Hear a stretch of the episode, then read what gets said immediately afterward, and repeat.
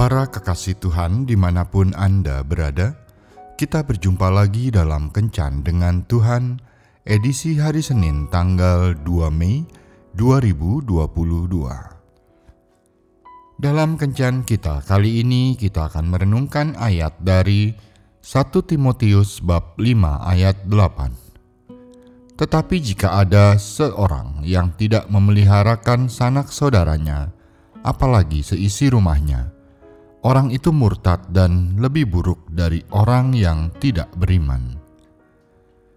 Sahabat kencan dengan Tuhan yang terkasih, ada sepucuk surat yang merupakan ungkapan isi hati seseorang yang sudah lanjut usianya.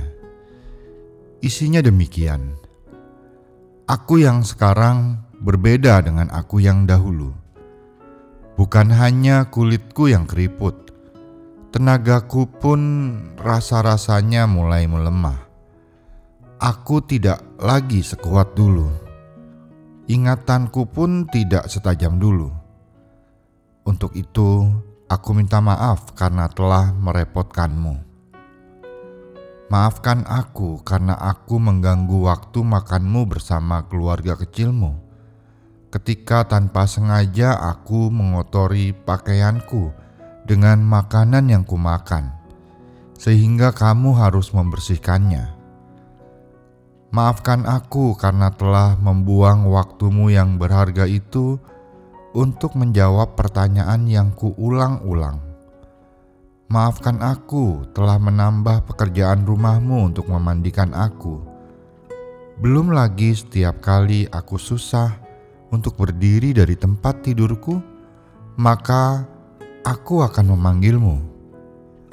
Maafkan aku karena sudah merepotkanmu, Nak.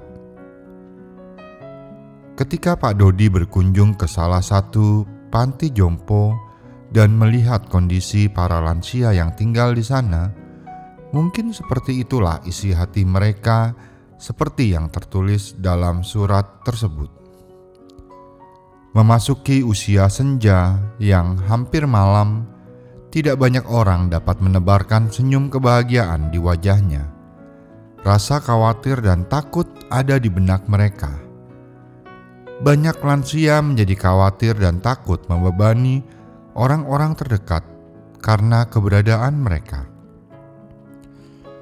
Mereka mungkin takut menjadi sedih jika suatu saat mendengar keluh kesah dari orang-orang terdekat karena lelah telah mengurusi mereka yang telah menua. Oleh karenanya, ada di antara mereka yang akhirnya memilih panti jompo sebagai solusi terbaik. Sebagai seorang anak, mungkin kita akan menganggap reaksi ini sebagai sesuatu yang berlebihan. Pikir kita tidaklah mungkin kita akan berlaku kasar kepada orang tua yang telah membesarkan kita. Namun, cobalah untuk memahami perasaan orang tua kita yang telah lanjut usianya. Untuk itu, kita harus menjaga, merawat, dan memperhatikan mereka dengan penuh kesabaran dan kasih sayang. Jika kita sungguh-sungguh yakin dapat menjadi anak yang berbakti kepada mereka hingga ujung usia mereka, maka yakinkanlah mereka akan hal itu. Dengan demikian, hati mereka pun akan menjadi tenang, sehingga mereka dapat menikmati masa tua mereka dengan berbahagia bersama kita dan juga keluarga kecil kita.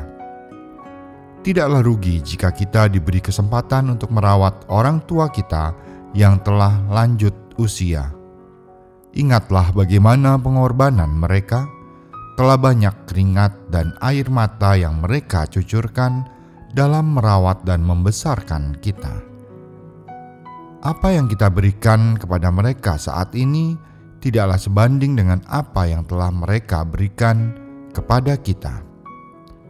Jadi, sayangilah dan berikanlah pelayanan terbaik kita untuk mereka.